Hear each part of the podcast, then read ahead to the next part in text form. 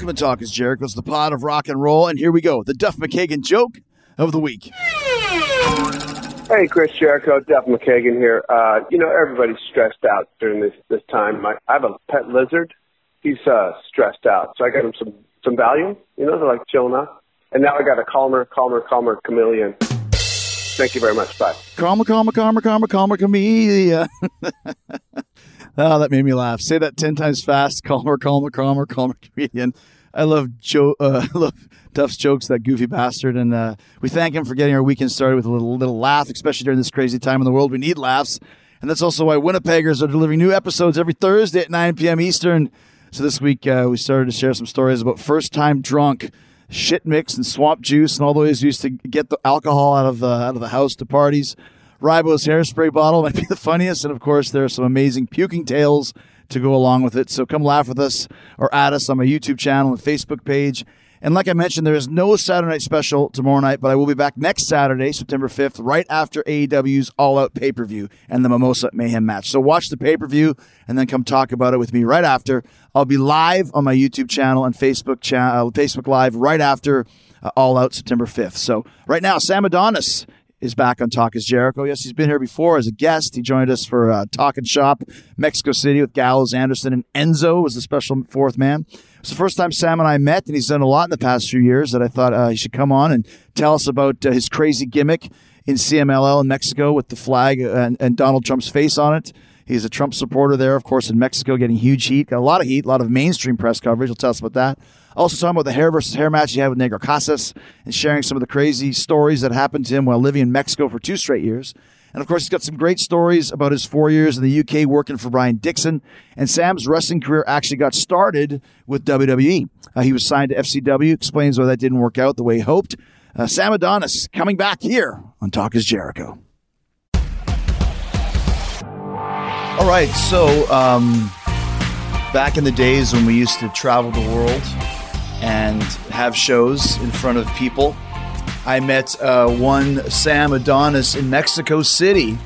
Actually, did I meet you in Pittsburgh first? I don't remember where I met you first. No, it was Mexico City because I was actually coming to meet uh, Big Luke Gallows, and that was the night you had a uh, interview recorded with him. So I was able to sit in and hang out. That's right. You've been on this show before on one of the uh, talking shops with uh, with Gallows and Anderson. Oh yes, and you got to meet uh, my, my ex girlfriend at the time, and I don't know if I could say that you met me in a high point or a low point in my life, but maybe we'll hit that a little bit later in this. Well, point being, uh, uh, and like we said, the one thing for sure is that you were very popular or very hated in Mexico at the time. It was it was uh, kind of in the midst of your big run uh, as uh, it called the the what were you called the nickname El Rudo de las Chicas. You're, you're, you're mean to the women. No, no, the ladies' bad guy would probably be the literal translation. well, I mean, like like I said, that was a pretty cool time, and, and we'll talk about that. But but it's interesting to me. You just said something, um, and the reason why we're doing this is I've been talking to quite a few people over the last few months, uh, independent wrestlers, uh, people that travel the world, like we said, going to Mexico or Japan, like you have, and now all of that is basically gone with no 401k or unemployment or that sort of thing. So it's interesting to me and to a lot of people what guys like yourself have, have gone through due to no fault of your own uh, in the middle of this pandemic. How much has it affected your, your life and your career and your, your financial status? Well, I think more than anything, it just kind of you know throws a wrench in your everyday way of life. Uh, I mean, you know what it's like to be on the road and travel, and you know have deadlines. You know, waiting till this Tuesday or next Friday or whatever. It kind of puts chapters in your book of life. Since all this has happened, when the you know, the pandemic came down and everything virtually closed, it almost feels like I'm in a state of purgatory. I don't know what my existence is. I don't know what I'm looking forward to. I don't know why I'm working towards it. But uh, I mean, it's definitely taken a lot of the wind out of not just my sales, but everybody else. And uh, I've actually had to re- resort to, you know, finding other employment. Uh, you know, I'm young and well able bodied, so I had to make sure that I could do whatever I could to, you know, take care of business. And that's why at this current moment, I am uh, delivering smiles daily for Amazon. See, but that seems like that's probably one of the one of the busiest jobs that you can have right now is is Amazon. Like everybody's ordering everything from there.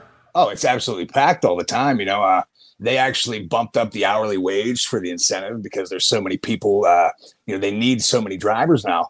So when this actually happened, you know, I I put out uh, something on my social media saying, "Hey, wrestlers, you know, if you're in the same boat as I am, Amazon is hiring." You know, and uh, a lot of us aren't necessarily college educated. You know, we might not exactly qualify to get the the best desk jobs or whatever other jobs are available.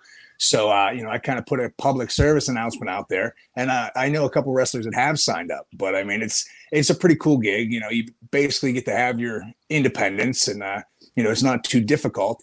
And at the end of the day, you know, there's some uh, time left over to listen to some podcasts while you're uh, behind the wheel. But so, so were you wrestling full time with no other uh, uh, income necessary for the last few years? It was seven and a half years that I've been. Uh, I've wow. been, yeah, I, I've been very fortunate because I like to think I'm one of the, uh, you know, most experienced wrestlers you've never heard of. Uh, I've been able to. Uh, I'd say that I had a WWE contract in 2011, and this was actually about a year and a half before my brother signed with WWE. And your brother is Corey Graves. WWE's Corey Graves, yes. And even though I look like Michael Cole, Graves is my brother. but uh, yeah, so after that, um, William Regal hooked me up with uh, All Star Wrestling, Brian Dixon in the UK. I went over there and lived in the UK for four years, where we worked full time, and that was you know probably as close to a modern day territory as you're going to get because you know we were doing four or five nights a week with the six hour uh, car rides and you know you have a, a girl you like to meet in every town and whatnot. So you know that was a pretty good experience but that ultimately led me to mexico where i spent two years and since then i was living in pittsburgh and uh, you know working for all japan in japan obviously and just uh, you know trying to stay busy on an independent circuit here in the states but all that has been you know swept away as you should say Right. Well, let's go back a bit. So you, you mentioned you're, you're Corey's brother, younger or older? I would be his younger, bigger brother. That's, that'd be the so best way to explain that. Did you guys grow up wrestling fans, wrestling each other in the in the field, in the street, in the backyard? Absolutely. Um, my dad is probably. I mean, you could probably only even go as far to call him a bit of a historian now. Uh, mm. my my dad would have been considered a smart mark before that term ever existed. so back in the '60s, you know, he had all the magazines, and you know, a lot of his friends were into that. So my dad and brother watched wrestling through the 80s before I was even born. And then I was born on August the 9th of 89. And uh, I was born into a wrestling culture, if you will. Like we had all the mm-hmm. videos, we had the big LJN toys. And, you know, some of my earliest memories is of wrestling that happened 10 years before I was born because we had the magazines, you know, we had the toys. And, you know, I don't ever remember being introduced to wrestling. It was just something, you know, just there, yeah, around the house, yeah. And and honestly, like you know, everybody has their childhood favorites because we had the videos and whatnot. I was almost studying the wrestling of an era before when I was a kid. Mm-hmm. So even though, like, let's say you know Hogan and Warrior were on top, I had my videos with Jerry Lawler or Bruiser Brody, and you know all the the uh, Bill Watts territory or the you know Tully Blanchard uh, Southwest territory, just watching all that stuff. So I was basically born a wrestling nerd, if you will. So you knew you wanted to do this your whole life, then? It wasn't even really necessary necessarily a decision that I wanted to do it.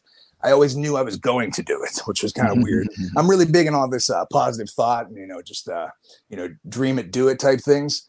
And I mean, I was 300 pounds when I graduated high school. I never had a girlfriend until I was 19, but it was never really like it never bothered me because I knew it's okay. One day I'll be an internationally famous wrestler. It's okay. No, no, right now is not my time. In the future, right. I'll get it. And you know that ideology, if you will, has almost you know steered me in the right direction to accomplish almost everything I wanted to accomplish. So 300 pounds when you graduated high school? 294 was the highest I've ever clocked in at. Wow. Yeah, when I was in high school, I mean, I was I was like a class clown. I had a lot of friends, but you know, like I said, I was a bit of a wrestling geek, and uh, I would oftentimes skip the party that everybody's going to on a Friday night to get in, to get in the car with my brother and drive six hours to Philadelphia so he could wrestle for Ring of Honor or 3PW or something. So, you know, I knew a lot of these guys, a lot of the guys that are on top now. You know, I've known since I was about 12 or 13 years old. And, you know, in a way, I always say that if your parents owned a bakery, chances are you can bake a pretty damn good cake. And, you know, I, I look at it just, you know, being lucky enough to be able to be in locker room since I was such a young age.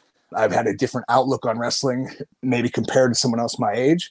And I think in the end, it's kind of helped me out. So when you started wrestling, were you still a, a bigger guy? Yeah, I was. Uh, I was about two seventy five, two eighty, right when I started training at sixteen.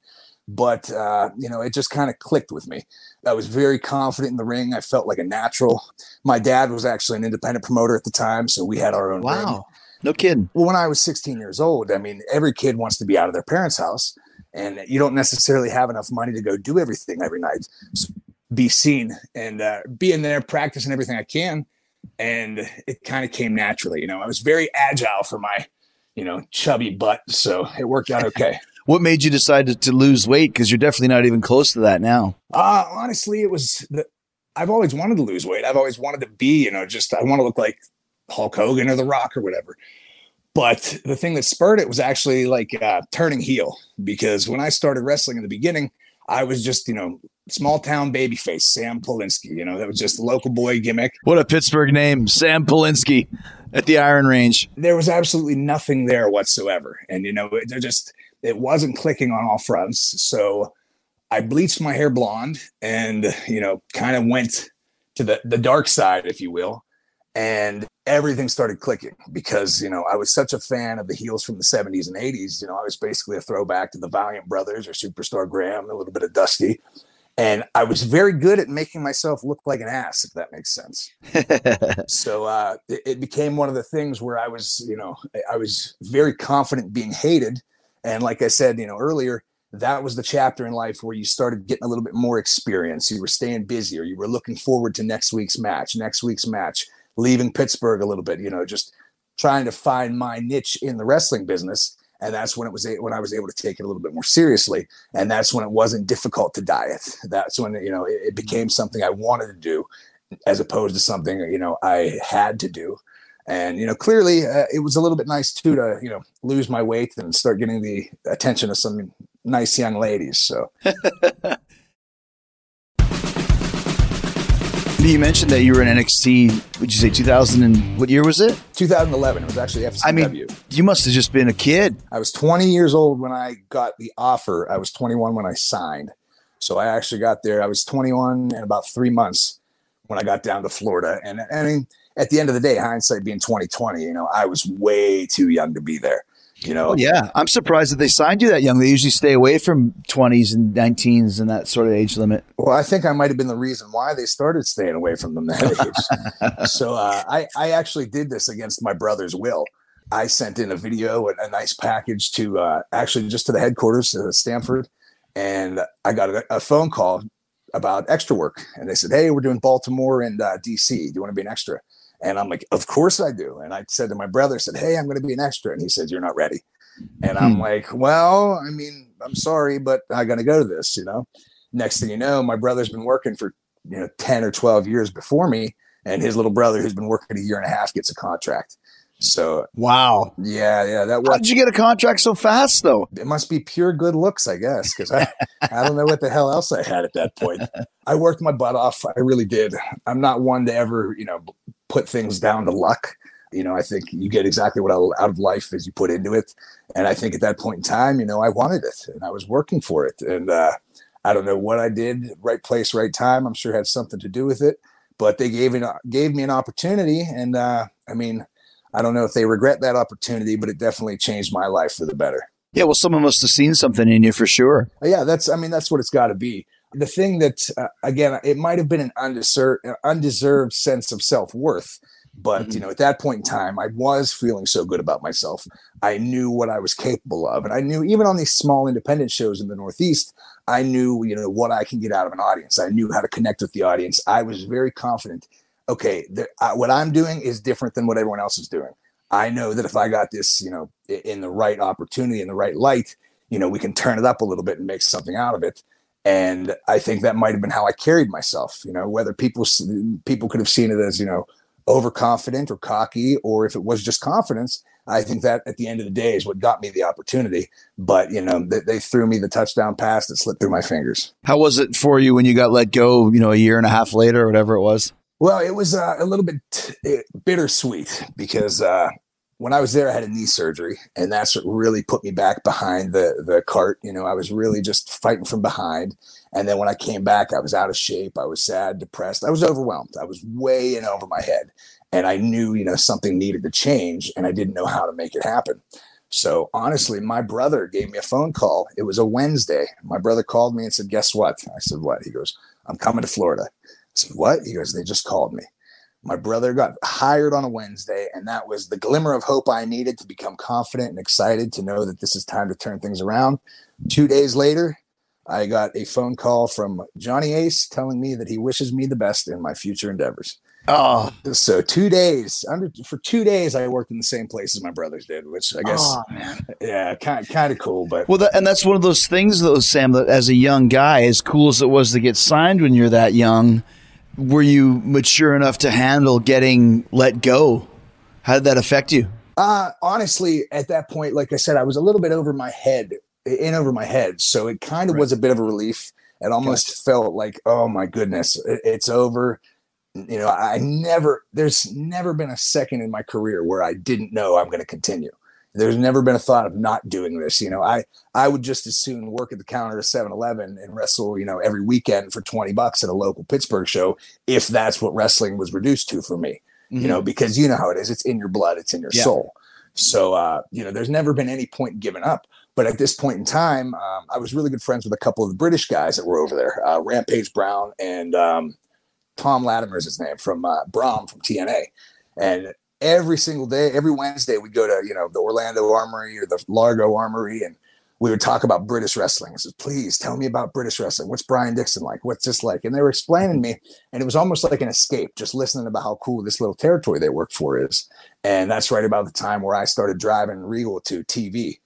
Every once one Wednesday a month, he would come into FCW, and I'd pick him up and take him to TV tapings. And he actually talked to Dr. Tom Pritchard and says, "Hey, if you don't mind, just have Sam get me every week."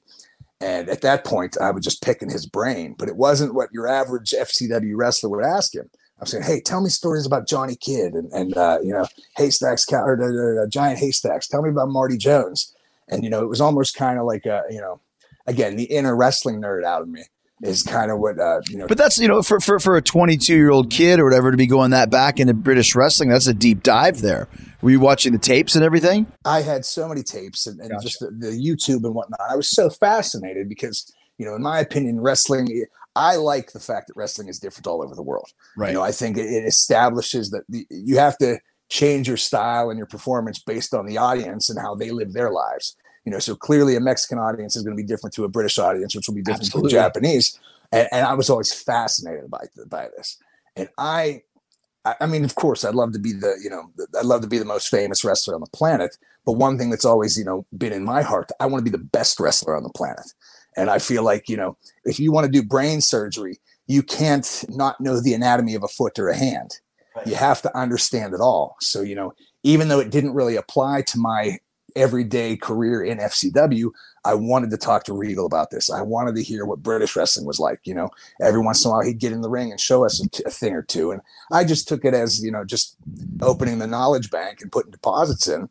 And in the end, it kind of helped me because after my release, he was able to put me in contact with Brian Dixon and get me a job where I remained for the next four years. The famous Brian Dixon's been doing it for freaking 35, 40, 50 years.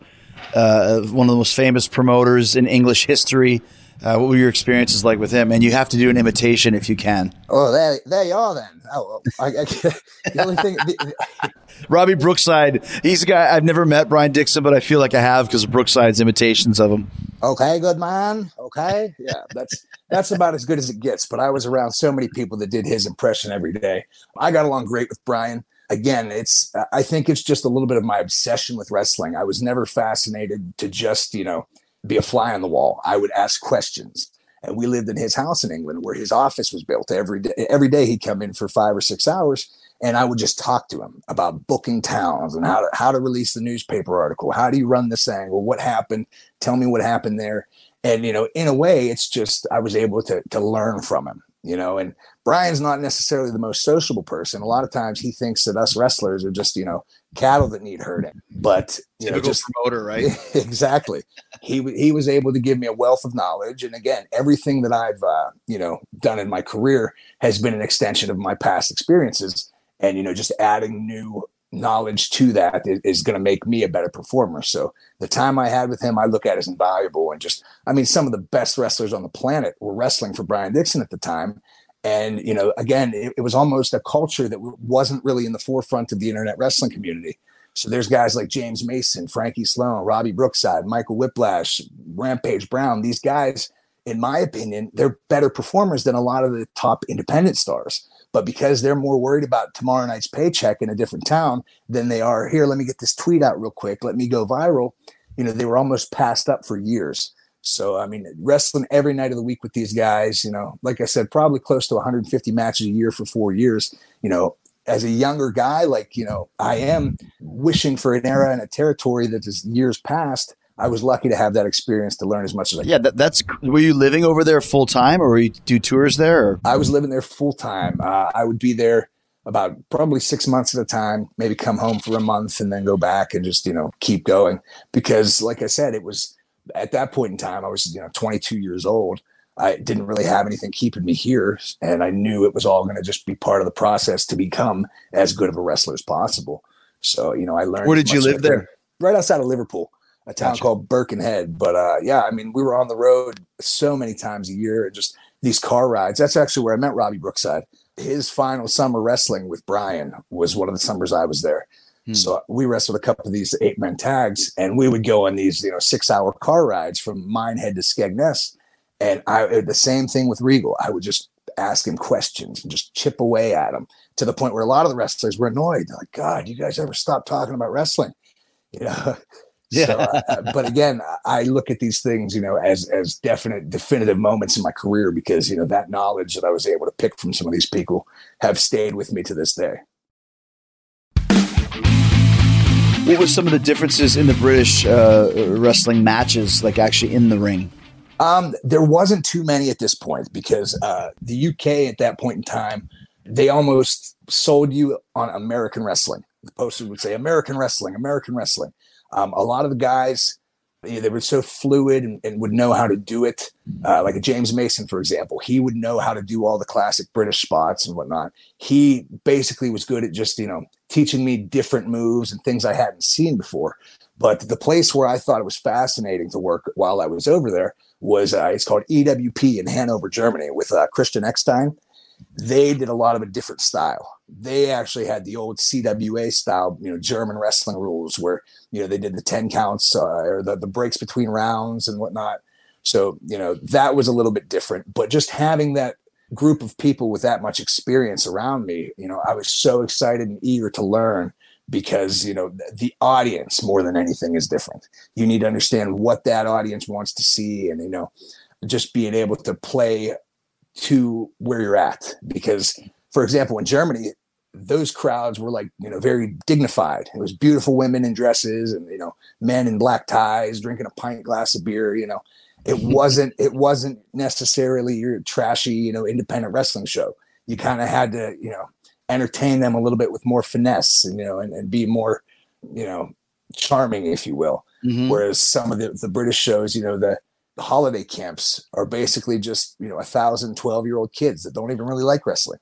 So you have, have to kind of simplify a little bit and just. It's just something to do that night at the holiday camp. Exactly. But in a sense, you know, that's something that I think was a valuable thing to learn was because, I mean, anybody can figure out how to impress wrestling fans but it's very difficult to get people that don't like wrestling to stay interested.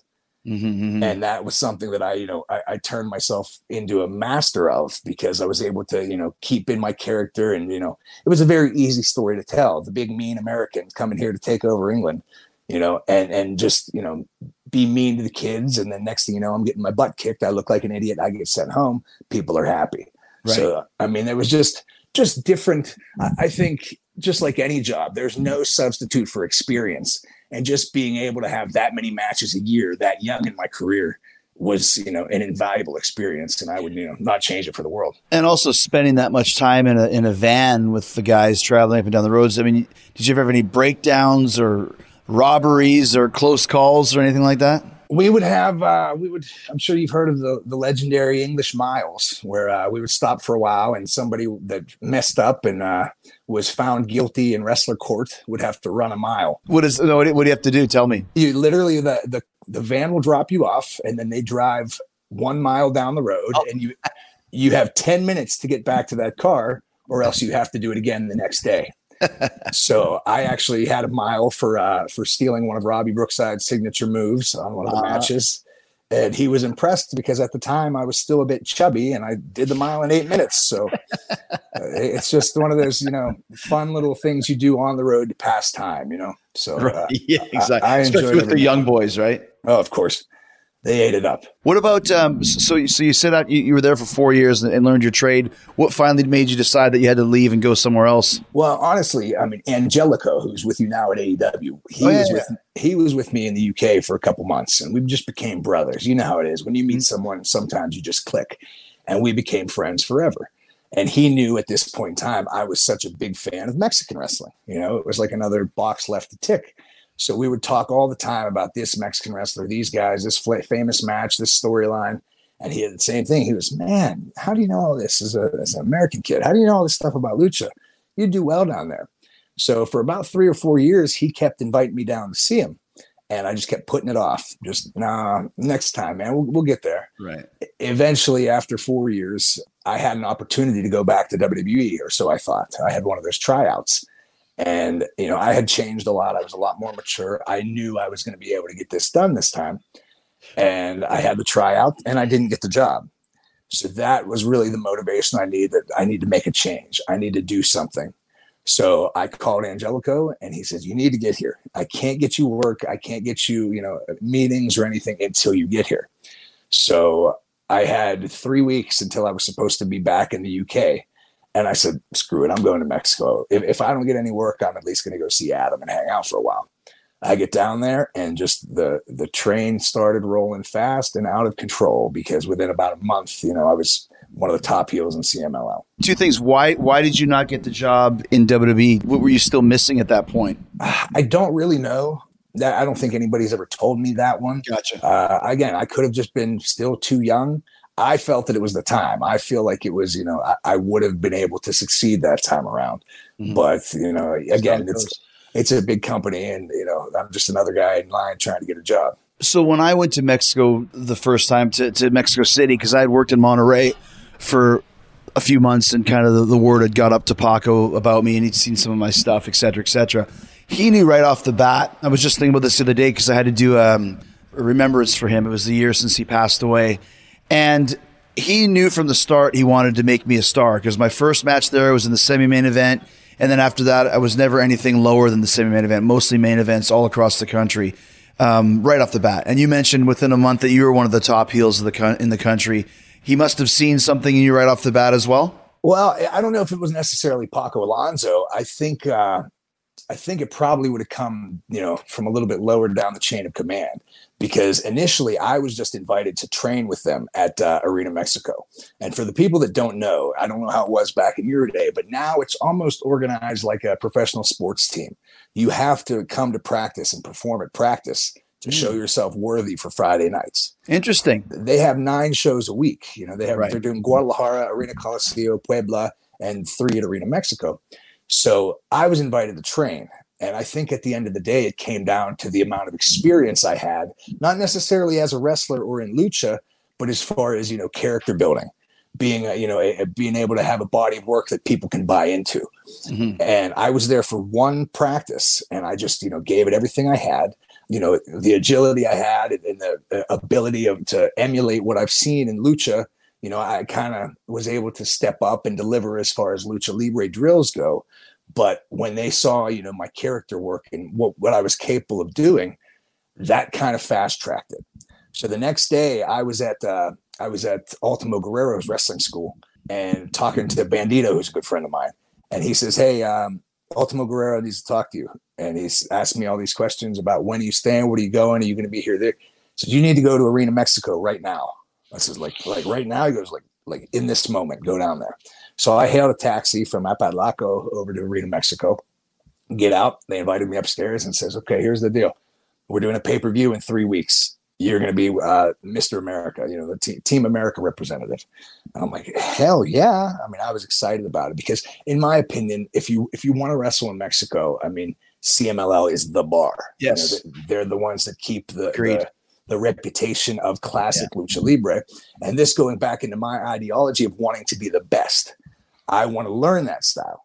Whether or not I did it in my matches, that's irrelevant. I want to know it because you know I can wrestle with any of these guys around the world. So when they presented me with this opportunity, I was all in. I was like, let's do it. And I was in a similar situation to you. Uh, three weeks later, the week before the pay per view, the new poster had come out, and my picture was front and center, main event, myself with uh, Tama Tonga and Tanga Loa against Volador Jr., um, Atlantis, and uh, Diamante Azul. So my first Friday night in Arena Mexico was a main event, and I mean I don't think it's really happened too many times, you know, mm since I've been able to do it. So it was surreal, and I just you know it was bad because a lot of the wrestlers took me out the night before and got me hammered drunk, and I was hungover for my first match, but. Uh, you know, such is life. It was a, a great rite experience. of passage. Do they still have the gym upstairs in Arena, Arena Mexico? Yes, and they still have the ring probably from 1963 in there as well. Same one, yeah, yeah, exactly. Yes. That's that's great. It's, it's so amazing to me because I went back there um, when we started going to Mexico with WWE, probably 2012, 13, 14, and I went to Arena Mexico and I went and saw Paco, and just to be up in that place, it never changes. I mean, they've upgraded a bit, but it's the same building that's been there since the 30s or 40s or whatever it is just a little bit more, you know, redone and renovated. Well, it's amazing because they, you know, they call it the cathedral, you know, the cathedral of lucha libre, which just, you know, that couldn't be more accurate because the amount of talent that has been through those doors is yeah. just phenomenal. And you know, what I say is that you know, lucha libre is almost very misunderstood. I think so many Americans think it's just masks I agree. And, and high spots, you know, flying around. Whereas, in my opinion, I think you know, luchadors probably know 10 times more than most other wrestlers throughout the world. It's so diverse and they have a situation well, for everything. And, once again, you know, you, you, wrestle according to what part of the world that you're in. You mentioned it earlier. If you're in Germany, you wrestle a little bit that style, or Japan, or this way or that way. But much like a good song is a good song, no matter how you dress it up, it could be heavy metal or, or thrash metal or, or a polka a good song is a good song, and a good wrestler is a good wrestler. The guy right above your shoulder, right there, is one of the greatest I've ever been in the ring with. Talking about Negro Casas, uh, to this day, I've been hitting him up on Instagram for the last two years. I don't think he knows how to use it, but he's never texted me back yet. But I mean, what a what an amazing performer for any style. I don't give a shit what you want to call it. That's one of the greatest psychological minds right there. Unbelievable. I mean, again, it, it, blew my mind as a fan. You know, when I was 12 years old, the first time I ever saw Negro Casas was a video from Japan from 1991. It was uh, one of Gran Hamada's UWF shows. It yeah. was Negro Casas against Ultimo Dragon without the hood. And um, who is Negro Casas? Oh, wow, this guy's pretty fun, pretty, you know, exciting to watch and to know that you know especially especially too if you if you don't like you know you read the name on the poster and it does not look like negro casas and you're like who is this guy? Like what that's the how could he call himself that name? And then you're like oh it just means like Bad News Allen used to call him black houses because negro is black and casas is house. He's like yeah black houses. Who the f- is black houses? Black houses man I don't know where it comes from, but to this day, I mean, nobody can electrify an audience anywhere in this world at his age like he can. Yeah. I mean, m- maybe Inoki can do it because he's a politician now as well. But when that guy comes out to the ring, Negro Casas' music hit, the the electricity in the building is something that's you know very hard to replicate. And yeah. just, I mean, I've probably been able to share the ring with him 50 or 60 times because we had a, you know, a feud, which ultimately led to him winning my hair. But just, you know, being out there and learning every match, you learn from him, you know, and it, it, was one of those things because I was so excited to be in Mexico. I wanted to, you know, do as the Romans do and be a luchador. I wanted to do the high spots and, you know, show what I was capable of. And he was the one that calmed me down and said, no, no, no, man, stop. You punch, and you easy. kick, you punch and you kick and you look mean. We make money. I said, what? He goes, trust me.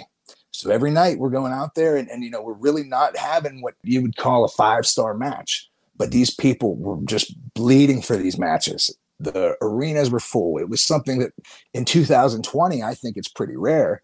but you know we were able to do 10,000 tickets on on our uh, hair versus hair match. Well, and that's the thing, Sam. Who's to say what a five star match is? I would call that a five star match no matter what. If you're drawing people in and they're interested and excited, you know, mission accomplished. It, it was just surreal because you know, again, this is this is wrestling with these guys. In a sense, I almost felt like some of the Mexicans or Japanese wrestlers when I was a kid, they were almost like gods because they felt unattainable. I felt like you could go to the Civic Arena in Pittsburgh and see Hulk Hogan or Ric Flair. You're never going to see Ultimo Dragon. Mm. Then to me, that kind of was even bigger. And then to know, you know, just everybody has their personal heroes and dreams. For me to be able to say I headlined Arena Mexico against Negro Casas, it's you know, huge. It's unbelievable, you know. So uh, it was just so surreal being with him. Like I said, I was able to. I beat Blue Panther for his hair, which was just nuts. That's massive too. That blue that turned me into a star overnight because the next morning people were literally screaming out of their cars, you know, swear words at the, at the big gringo as I walked to the supermarket. But I mean, the the history and the the place in Mexican wrestling history that I've been able to achieve, you know, it's it's mind boggling, and you know, I'm really proud of it. Well, and let's talk, okay, because you mentioned you were the uh, La Saludo de las Chicas, but that wasn't what got you the mainstream, uh, the mainstream publicity, and that was from being kind of the Trump supporter. Tell us about that whole story because you were on CNN and you're USA Today, like you had legit mainstream pub. It was ridiculous, is what it was. It was, it was definitely my 15 minutes, if you will, up to that point. But uh, basically, it all started because a NPR reporter was in town to do a story on Marco Corleone, uh, who's Mark Jindrak. He's been there for years. So they yeah, came Mark there. Jindrak was in WWE and moved to Mexico and became popular and famous down there. Exactly. Well, they came to do a story on him, and I had just become, I just started coming out to the ring with a flag with Donald Trump's face on it. Uh, and this goes back to when I was in England. Every day for Brian Dixon, I'd come out to the ring with a flag. So as silly as it sounds, there's a way to work a flag. It's not just a prop. You know, you how how do you work it? You just it's the right timing. It's you know the way you, you move it around. It's not just carrying it to the ring because there's so many there's so many people that are gonna you know they just have props. It's about knowing where to put it and you know how to how to put it into your match at the right spots. Whether you use it, you know, it's not just a prop in my opinion. But uh, basically he saw that and freaked out. He thought it was the most ridiculous thing he's ever seen. And he's going out there saying, Oh my God, this is nuts. I can't believe they're doing this down here. So he was able to talk to the press department of CMLL and came back and talked to me. And the whole interview was in English. And I basically said to him, like, dude, this is just being a heel. I don't care about Donald Trump. I don't like Donald Trump. I'm not a bad person. I'm here to get these people in such a frenzy that when I get my butt kicked and just get beat all over this arena, they go home happy. And this guy, who clearly was not a wrestling guy, his eyes lit up, and you could tell, like, oh my gosh, that's that's beautiful. You know, he was almost so taken back by it because he's never seen, you know, how selfless a heel can be. That he went and wrote this article for it, and NPR is so uh, prestigious all over the place that within three or four days, I'm getting phone calls from every news department on the planet. I had CNN, Vice, Al Jazeera, Russia Today, Bloomberg, USA Today, GQ did an article on me. Everybody, I mean, everybody on earth came to Mexico City, and I was sitting in the dressing room, and there was 16, 17 reporters with cameras, and it was like literally a press conference you'd see, you know, for an NBA game or something like that. So that was all over the place. It was insane how they wanted to grab onto something that looks kind of, you know, dirty and controversial, but every single one of them that sat down and talked with me was just amazed that it was, you know, all in the done in the name of good faith. It was in, you know, in the it was all done to give these people a great show and give them something to look forward to. Basically, this big American idiot getting his butt kicked. Well, I, I love the. Uh, I just pulled up a picture of the, the American flag with Trump's face just pasted on it. Like, obviously, the heat is because he wants to build a wall and keep all the immigrants in Mexico. You know, listen, I got shot at uh, a few times and a couple knives and and I was just you know a Canadian playing, you know, a good guy, and they were like, you know, you corazon de leon, we'll call you corazon de pollo, heart of a chicken. So, what kind of a threats did you get when you're actually promoting Trump to those people? It wasn't as bad as people thought it would be, just because I think a lot of people are acclimated to the, the concept of faces and heels down there. A lot of these people would be so angry and right up in my face, drunk as can be, getting ready to throw their kid on the ground and punch me in the face. But that same person would come back and uh, you know want a picture and an autograph after the show. Right. The two times that it kind of freaked me out, one time I was on lockdown in Arena, Mexico by myself and it was a completely unrelated incident, but it terrified me. Uh, there was a shooting, a gang shooting out in the parking lot, in the parking garage, you know, on the back uh, backside of Arena Mexico there, and everybody was just running, and there was chaos, and there was pandemonium. So I don't know if you remember uh, Sandra Granados, Sandy. Yeah, yeah, Sandy, she came back. She she's still there. She was the media lady. She was with uh, the the ring. Yeah, yeah, yeah, yeah. Wow, that's a blast from the past. Cool. She uh she came and says, "Hey, we wait right here." And I says, well, uh, "I got to go. My girlfriend's waiting for me." Said, no, no, no. Better we wait. Next thing you know, my girlfriend's blowing me up. Saying, "Where are you at? What's going on? Are you okay?" It was like a full blown riot outside, and I was locked inside the riot doors at Arena Mexico. The other time that was pretty bad was uh I was leaving. I don't know if you remember Arena Lopez Mateos. Mm-hmm. Absolutely. As I was leaving there one night, I noticed a giant, souped up, decked out black Escalade parked at about one o'clock. And I instantly, instantly caught my eye. I'm like, you don't see that car that many places around here. so I take three steps and it starts inching up. So I stop, sign a few autographs, and do this, that, kill some time four or five more steps, it starts inching up. And this thing, this guy immediately started following me. So I'm sitting there and I'm just, hey, who wants an autograph? You know, come here. How do you think of the show tonight? Literally just killing time. Sent my girlfriend in to get the promoter, and the girlfriend, uh, my girlfriend, got the promoter out, and he went over and talked to the guy, and they were, you know, kind of arguing a little bit, seeing what was going on. I tried to play dumb to the whole thing. Promoter comes over and says, hey, you go right now. Don't stop for food. Get out of here. Everything's okay apparently one of the uh, somebody had called from inside the arena and called one of the the local you know bad guys if you will and we're telling them about this uh, american wrestler on the inside who was waving a trump flag. And you know god knows god knows what could have happened if we didn't uh, if i didn't have some more personal awareness. I was in acapulco once and um, it was it was one of those ones like the crowd just turned you heel for whatever reason it was. I think I was working a championship match against Dandy, so even though we're both uh, good guys. In the single, they're going to go against the, the, the foreigner. And in the middle of it, there was a big issue, and there's security guards, and they stop the match for a bit, and I'm still screaming and yelling at everybody, and match continues on. That's it. And afterwards, Dandy tells me, "Do you know what that that skirmish was about?" I said, "I don't." Some guy had a gun and was coming towards the ring to either wave at my face or shoot me or whatever. And the cops saw him and stopped him. And I was like, why didn't anybody tell me that this happened? It's like, oh, we don't want to mess up the match, amigo. I'm like, the match. Guy almost shot me, man.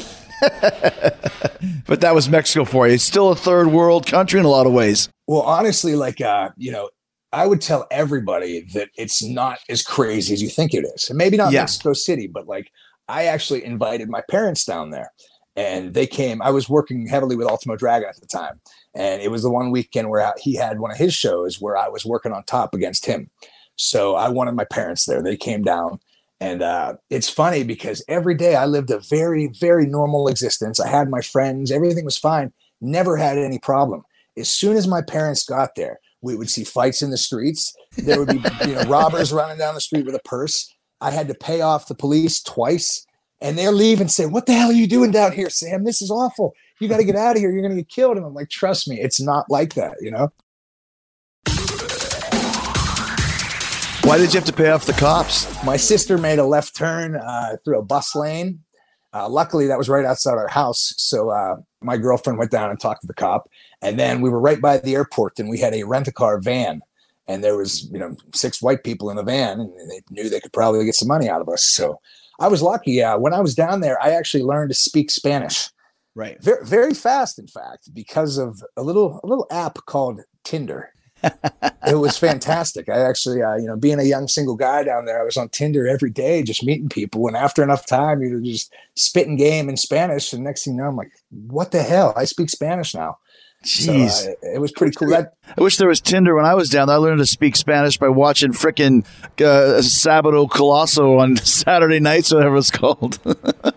it helped, you know, like I said, at the time, my girlfriend was Mexican and she had two kids and we lived a very Mexican lifestyle. I didn't speak any English during the day. So at the end of the day, you know, that could directly be attributed to why I was able to maintain two years down there. Um, it, speaking the language was so helpful. Right, right. But at the end of the day, you know, I'm just, I'm still to this day, I get excited how cool it is that, you know, professional wrestling was able to teach me Spanish. No, and that's it's it's so cool. Like I when I was down there, it was granted it was ninety three to ninety five, but I was I wasn't fluent, but I was seventy five percent there, man. And it's one of one of uh, not regrets, but the fact that that all of that slipped away from lack of practice. Because, dude, I was there. Like you said, you're a young single guy. If you don't learn how to speak Spanish, you don't eat, you don't get a drink, you don't talk to chicks. But when you can speak Spanish, man, fish in a barrel unbelievable. One of the best times of my life. You know, I, I wouldn't yeah. trade that for anything. Um, it, it, definitely. I, I, had some pretty interesting experiences in my personal life. Like I said about uh, said ex girlfriend, that got pretty interesting for a while. What happened there? Well, basically, what it came down to. This will be the abridged version. You know, uh, I won't mention any names, but her brothers were quite tied in with the wrong group of people. And um, after about six months of dating, I was doing my best to try to get back to being this young, single, famous professional wrestler that I wanted to be. Mm-hmm. And she wasn't having that. It got pretty intense to the point where she was threatening my life, you know, on a very regular basis. Anytime we would get in a fight or anything, you know, she would say that, uh, you know, you're, you're never going to see your family again. We're going to throw your passport wow. away. And, and, honestly, you know, I, I'm always I always think that you know a lot of times there's just these these terrible relationships, you know, because a lot of times the guy's the bad guy. I've never seen it be you know the reverse, the, the roles being reversed, where you know a woman could be so manipulative and just emotionally abusive and just hurtful. So um, there was points where I literally thought I was going to die. You know, there was one day I, I stormed out of the house. I said, "I'm tired of running. Just have me killed. I'm done. I'm done." and I walked to a hotel room that I that I ordered, and she's waiting in the elevator for me to get to my hotel room you know, just ridiculous stuff. Honestly, I could probably have a, a TV movie made about this relationship, and it probably, you know, it would be on Lifetime because it's a pretty tragic story. That's for sure. How did you How did you get out of that? I got booked on a show in Los Angeles, and I got them to buy my flight from uh, Mexico City to LA, LA to Pittsburgh, where I live now. And I told them, her, I said, I'm going back to see my parents for a few weeks after this. I'll be back on, you know, May 29th or whatever. And just left everything I had in Mexico. Really? Absolutely. So, to, to and that, including your, you, were you still working for for CMLL and everything? Yeah, I was still working for them. They had asked me to renew my work visa two days after I was supposed to, after I left for LA. They they said, "Hey, uh, Wednesday, can you come to the office? We're going to renew your visa." And I'm like, I'm going to be in Pittsburgh. I'll let you know when I come back. And, you know, it, it got even more heated. It got even more uh, dramatic, wow. if you will, to the point where I, I did not step foot in Mexico City for about, you know, probably eight or nine months because I was legitimately terrified. COVID aside, would you go back to Mexico now? I have been back to Mexico now. Gotcha. You know, uh, things have calmed down. and She's moved on a little bit. She's still reached out at times. And uh, again, I think hindsight being 2020, I think a lot of it was empty threats, you know, but at mm-hmm. the same time, I, I still I'm inte- intelligent enough not to, you know, test those waters. I think uh, one thing I found is, is you know, fr- from what I hear from a lot of my friends, apparently a lot of the Latina culture is very passionate in the love department. They like the fights, they like the drama, they like the action. When you're not fighting, you're not loving. And I, I think it's kind of like the fact that we grow up watching Full House and Step by Step, and they grow up watch they they grow up watching TV novellas, you know, seeing yeah, right, drama right, and all this. Right, so. Uh, yeah, from what I understand, that's kind of normal, common practice. But I wasn't about to find that out the hard way. So, so the door is still open though for you to go back and work for CMLL. Kind of. Uh, they're just such a closed door situation. They're so tight-lipped about everything. I've spoke to them on often, uh, many occasions, and I think realistically to go back full time, I would have to live back there again. And I think I'm just beyond that at this point. Yeah, it's I'm hard. Yeah. I'm so excited to have lived there for two years and learn the culture, learn the people, do everything I could do. But, you know, I'm 30 years old now and I, I like being here in, in Pittsburgh. Sure. Um, I, I moved back to Pittsburgh because I'd finally started working in Japan. And that was something that kind of happened for me. So I kind of chose one over the other and uh, it's not. I don't know. I just don't see it being in the card to return there full time. But that's, but I mean, and that's kind of the same, same direction that my career went. I knew when it was time to leave. For me, it was different because I was starting to branch out more, and the the, the uh, financial state of the of the country went down, and all that sort of stuff. The exchange rate went through the through the roof in a bad way. But like you said, you were there for two years. You're not from Mexico. So you got everything you could out of it. You worked with, like, tell us about some of the guys you love working with besides Negro that were there. So many of them. I was very lucky because, uh, again, like I said, I, just being the wrestling nerd that I was, I always preferred to be just, I wanted the energy. I wanted the heat. I wanted everything right. crazy. So a lot of the older guys liked to work with me because I was selfless. I didn't care about doing cool things and getting the attention for being a good wrestler. I just wanted the match to be craziest. Yeah, yeah, for sure. Blue Panther was just unbelievable to work with every night. I mean, talk about he's in the same category as Negro as far as being able to, you know, wrestle the Invisible Man for a five star match. Just yeah. unbelievable being in there with um, Rayo de Jalisco, Atlantis, uh, Volador Jr. was fun to work with. Um, there was different tiers back then when I was there because some guys you had to have that crazy, you know, fast paced lucha sm- match with. Other ones you had to brawl with. Uh, for example, La Parka. I still wrestle him probably, you know, four or five times a year in different cities doing hardcore, you know, because that's what he's known for. I was always able to adapt my style and work with everybody. But mm-hmm. uh, I mean, I just liked sharing the ring with those the, the, veterans because I was able to gain so much knowledge from that. And uh, yeah, Ultimo Dragon, he's probably you know right at the top yeah. of the list there. He helped me out so much, and he's the reason he was responsible for me to start working in All Japan. So anytime I looked, uh, was getting ready to work with him, I was always you know up in you know cloud nine. Uh, like I said, my parents were there, and that night I actually unmasked him in Arena Mexico, and I had done it so many times at this point after the show, I said to my dad, I said, What do you think? He goes, You unmasked Ultimo Dragon.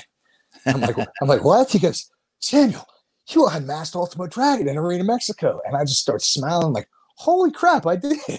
this is amazing. So it, it, was just so cool to be there and just learn that much from all those guys. But I mean, I think the key is being able to adapt and, you know, kind of change what you've got to do to each audience and crowd.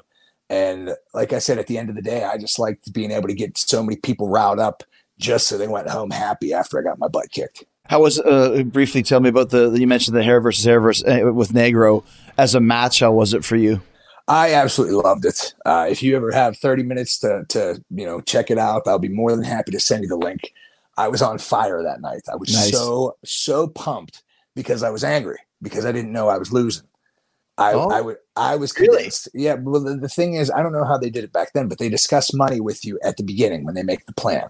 Mm-hmm. So this is what you're getting if you lose. This is what you get if you win. At this point, I was legitimately the number one heel in the company. I mean, we're drawing numbers, we're traveling. I'm going to different cities on top, you know, because my name, people are paying money to come see me get beat. So, and I don't know how familiar you are with Negro's Apuesta record, but Negro always loses. He's yeah, lost his he's lost his hair 32 times or so. Right. So I, I kind of had it in my my brain. I'm like, there's no way I'm losing this. Yeah, this is just another part of the journey. And then, you know, we're gonna build someone up and I'll lose it down the line. On the night they tell me I'm going down. And I was just angry. You know, I would just had that, you know, it was one of those all I can do is shove it up your ass kind of moments. And, you know, I felt it. I was working my butt off. It was one of the most electrifying nights in my career. I was so just into the match. Everything went flawlessly. Uh, I did a 450 on Negro Casas, you know, for, for being a big guy, you know, it kind of, it kind of eclipsed him beating me. Honestly, people couldn't believe that I busted something like that out. And as angry as I was to this day, when I watch that match, I see an energy when he beats me that is basically lost in professional wrestling again. I'm so proud of that. That that the, you know the emotion that we created in that that storyline and that feud had the people so wound up that you literally see. You know they, they say it's the the you know babies in the air expression when people jumped out of their arms and they throw their babies in the air. Mm-hmm. That's what they did when he beat me. So as bad and angry as I was, you know that I had to lose that match that moment still means more to anything to me because it was you know so important and i knew that we were responsible for making that emotion so happen. when, but when you did this program you didn't know that you were going to be losing at the end? No. Really? No idea. It was just when you when you get the match you don't know. When they tell you you're getting your match they agree if you win if you lose this and that. And I'm assuming what happened is over the years, people probably pull the double cross or bet on themselves or against or whatever. So right. now they're very tight lipped. Nobody knows until literally hours before the match. So all week I'm thinking, okay, I need some ideas for both style, you know, one side, if whether I'm up or down. I was just, you know, kind of creating this in my head. And then on the night, you know, I was kind of it, it, definitely sucked the sales out the, the wind out of my sails because I didn't expect that to happen. But you know, the show must goes on. And, You're, go ahead. I was just going to say, realistically, who the hell am I to complain? It's Negro Casas. My favorite thing is though is you got your hair so tightly in the back, you look like you're bald anyways. You remind me of Norman Smiley when he had he lost a hair match. It's like your hair's this long anyways, dude. No one's gonna notice. At this point, it was shoulder length, man. I had I had the long, the, the flowing locks of Samson like you have right now. Back when I lost the hair, so. Um, just kind of touch upon briefly because I know at one point when you and I uh, were hanging, that's actually pretty funny. Let's tell the story because after we met up in Mexico, uh, I was doing a signing in Pittsburgh uh, at a comic convention or whatever, and you guys had a show in in Pittsburgh. So I went. It's the first night I ever met Britt Baker, and I went and, uh, to, to, to hang out with you there and to see your show. And uh, it was it was definitely wild because uh, I barely ever wrestled in Pittsburgh up to that point anymore either. I'd been all over the world, and this was like my first show back in Pittsburgh in probably three years.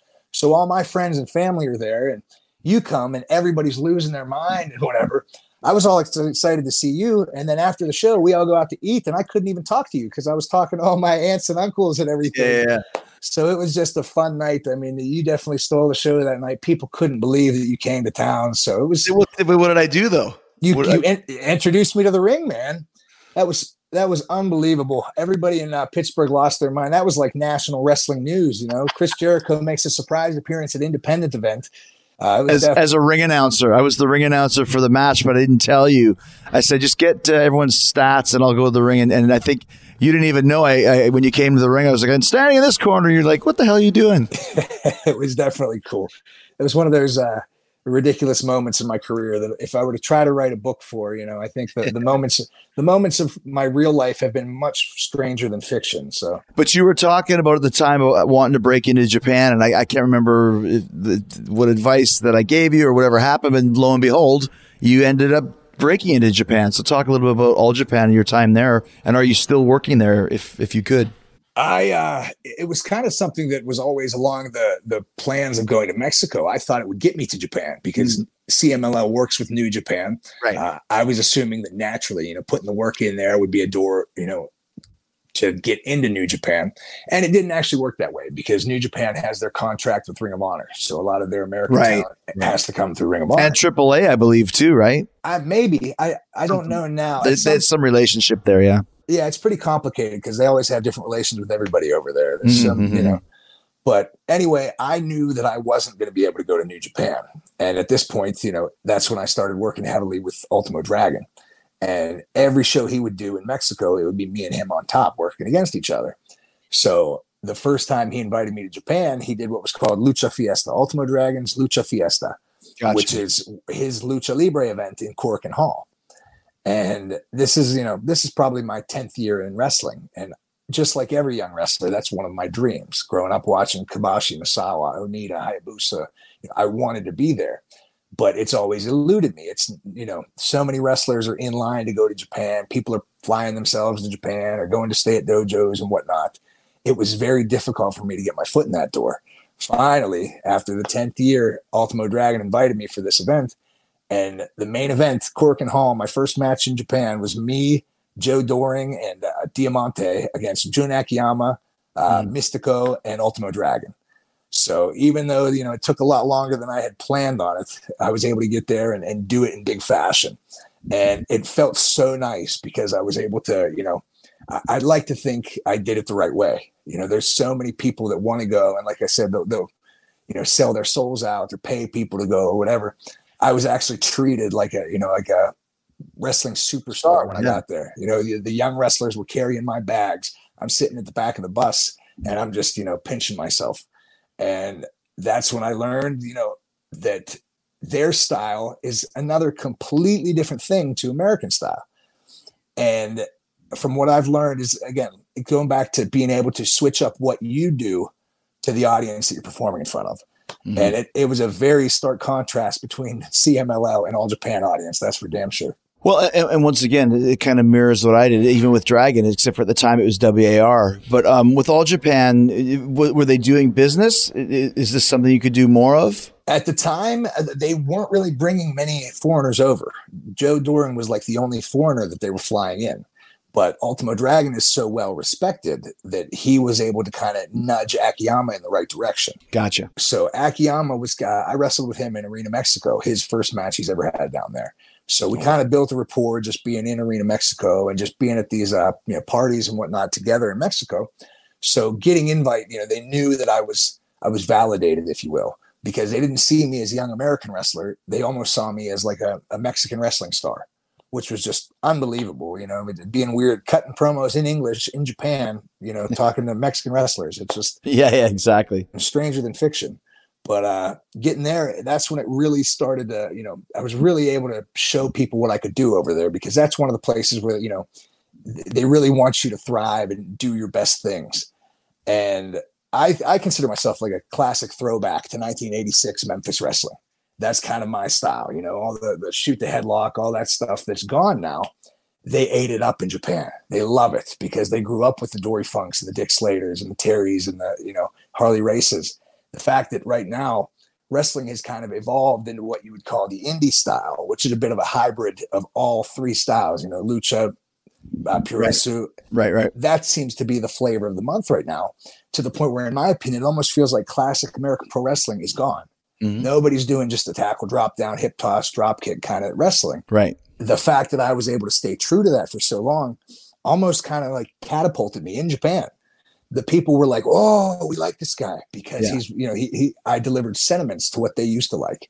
Mm-hmm. So, you know, it, it's funny because everybody wants to, you know, go out strong style, the strong style wrestlers, or out lucha, the luchadors when realistically, you know, if you get your basics right and you know just stick to your guns, you might have a better chance in Japan. But that's that's what wrestling is, or in the states. You know, I did a abdominal stretch in my match with Orange Cassidy a couple weeks ago, and people were flipping out. I'm like, it's an abdominal stretch, but no one uses it, so let's do an abdominal stretch. They see eighteen thousand topes in, in, a show and no uh, abdominal stretches. So what the hell? Well, it's funny because you know I, I do my best to evolve and just stay relevant. You know, you can't just all of a sudden go work at Chinlock for four hours. You know, people right. don't want that. But there is so many things in the past that I still look to, you know, to be able to, you know, it, it's not even to keep it relevant. It's almost to introduce something new. Yeah. Because, you know, what's old is always new That's again. Right. And I mean, I like to think, you know, I don't know how many people that are listening to this know anything about me or my career, but, you know, like I said, I've, I've been lucky enough to stay busy and work for my bosses and make my bosses happy, happy enough that I'm staying busy that I don't need to go set the world on fire on Twitter. I don't mm-hmm. need to have a gift that makes people lose their mind. You know, I'm basically just taking it one step at a time. And I think, you know, in my 12 year career, I've been able to do so much by staying kind of, you know, uh, true to my guns and more classic American style. And it's just, it's helped me so much that I think, if anything, maybe people want to kind of, you know, try to do that again, try to, you know, bring back out the, the classic stuff because I think there is a whole new market for it here today. Well, as we wind down here, it seems like the one country that you haven't conquered is your own country in, America. What do you think the plan is? I mean, who knows when, when wrestling's even coming back, but what's the next step for Sam Adonis now? Uh, I honestly have no idea where I can be. All I know is that I'm working every day to be the best professional wrestler on the planet. You know, I know that's ridiculous to say, but I know what I'm capable of. I know what I've done. And I know, you know, just by putting the pieces together in my own head what I could make happen here in the United States. The funny thing is, you know, I've been able to do what I do in all three countries without a microphone. That's something that's wow. Know, in, in my opinion, is even probably more difficult. You know, to be able to tell your story without a microphone.